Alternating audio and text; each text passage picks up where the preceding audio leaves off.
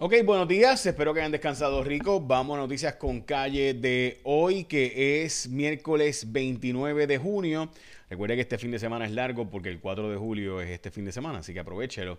Eh, vamos a arrancar con que hoy es el Día del Papa, también es el Día de, eh, Internacional de los Pescadores, también es el Día Internacional de la Cámara y es el Día de San Pedro y San Pablo. Ok, eh, también es el Día de la Felicidad Nacional. Ok, eh, hoy también importante, hay unas cuantas notas importantísimas, pero yo creo que este es bien importante y hay que ponerla primero, y es que el asunto del éxodo de médicos y el problema que tenemos con los médicos en Puerto Rico, parte de los asuntos es unas leyes que aprobó el gobierno, pero que la Junta detuvo por supuesto impacto fiscal, entre ellas que los médicos puedan acceder a planes médicos cuando son médicos nuevos, eh, los, los planes médicos hacen bien difícil la entrada a los nuevos médicos, eh, también esa solicitud para convertirse en proveedor también no, no, se podría denegar. La famosa ley 138, esa también. La ley 82 que crea una estructura para regular los administradores de los beneficios de farmacia, las famosas PBM, la Junta entiende que esto va a aumentar los gastos del gobierno y, el impacto fiscal en el país y por eso lo detuvo. Pero lo cierto es que estamos hablando de palabras mayores con la cantidad de médicos que sabemos que se ha ido. Eh, también los decretos contributivos a los médicos, la famosa ley 47 y la ley 142 que enmienda el Código de Seguros y Farmacias para prohibir el criterio médico sea alterado por las aseguradoras. Es decir, todas esas cosas que afectan considerablemente a la estadía de médicos en Puerto Rico y a la calidad de trabajo, pues ya saben, todo eso está detenido por la Junta de Supervisión Fiscal, está pidiendo el Colegio de Médicos y Cirujanos que metan mano y trabajen en este asunto porque el gobierno puede apelar la decisión de la Junta, no lo ha hecho hasta ahora, así que al parecer son leyes que se hicieron en el cuatrenio pasado, cosméticas que aunque honestamente yo creo que hacen falta, eh, pues la Junta las detuvo y el gobierno pues no hizo nada para implementarlos, como ahora por ejemplo está diciendo que va a hacer con la reforma laboral. Con la reforma laboral el gobierno está diciendo, ah, con eso sí vamos a ir a pelearlo a los tribunales porque la Junta no puede tener la reforma laboral. Bueno, ok, de hecho Cobra, la empresa corrupta que tuvo todos estos casos que ya sabemos que se declararon culpables, está pidiéndole al gobierno que le pague cerca de 350 millones de dólares en trabajos realizados en Puerto Rico después de las obras del gobierno o al gobierno para la Autoridad de Energía Eléctrica. Esto después de los huracanes Irma y María. Con los fondos federales como gancho, el gobernador está pidiendo empresas alemanas, mexicanas y demás que vengan a Puerto Rico. Eh, se hace cada vez más difícil que gente joven pueda conseguir una casa por la falta de construcción. Todo el mundo le echa la culpa a la Ley 22 y a los Airbnb. Yo creo que, de nuevo, hay 600 mil estructuras abandonadas entre comerciales y residenciales en Puerto Rico. Sí, Airbnb afecta, sí, Ley 22 afecta, pero en Estados Unidos hay Airbnb no hay ley 22 y sin embargo igualmente aumentó dramáticamente el precio de las casas hasta que se aumentó la construcción y empezó entonces a, todavía no tanto, pero empezaba a bajar el precio. Eh, Donald Trump, gente, esto que ha salido ayer, esta fue su asesora que estuvo con Donald Trump, lo que salió ayer simplemente Gente, no es chiste, esto de verdad fue un golpe a la democracia y es dramático que este tema sea totalmente secundario. Donald Trump sabía que había gente armada cuando iban hacia el Capitolio para detener a Mike Pence en la juramentación del, nuevo, del proceso para escoger al nuevo presidente.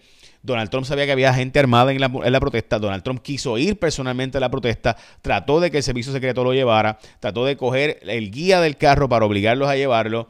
Eh, trató de que la gente entrara, en fin, todo esto fueron asesores que estuvieron con Trump en esos momentos y demás. De hecho, el propio asesor de Trump, que era el jefe del gabinete de Trump, en ese momento eh, dijo que las cosas se podían poner bien feas, bien feas en, enero, en enero 6, o sea que ya sabían desde enero 2 lo que iba a pasar. En fin, todo un montón de información que nunca había salido, ahora empezó a salir, esto por los asesores de nuevo de Donald Trump, así que es muy probable que finalmente Donald Trump sí sea procesado por detener el proceso democrático. Voy a hablarles ahora de lo que pasó con las muertes de mujeres en los Estados Unidos, especialmente hispanas, eh, durante la pandemia, especialmente madres, y vamos a hablar de eso ahora, y también un joven que bendito fue ayer arrastrado por las aguas, Harold Carrión Butler o Butter, de 23 años, eh, esto en la playa en Arecibo, el joven fue arrastrado y pues no se sabe, nunca regresó, así que eh, hay que hablar de eso, a ver si aparece, lo están buscando las autoridades. También este sujeto, vamos a hablar de él bastante ahora,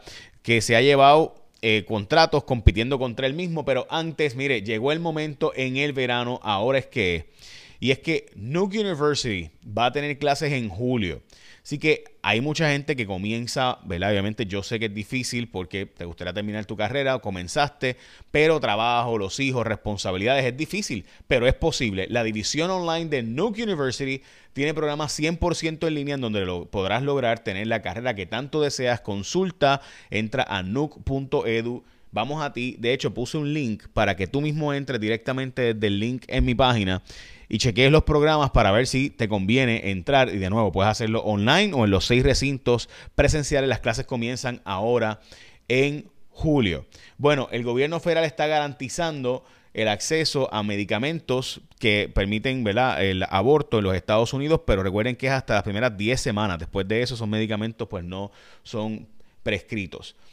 Ok, la muerte de mujeres hispanas, especialmente también las afroamericanas, pero las hispanas aumentó dramáticamente. Las madres, eh, durante el proceso de la pandemia, hay un montón de estudios que están haciendo, no se sabe exactamente por qué, pero entre 2021 y 2020 y 2021 hubo un aumento sustancial de muertes de mujeres embarazadas en los Estados Unidos en el proceso, en esos procesos obviamente de parto, etcétera.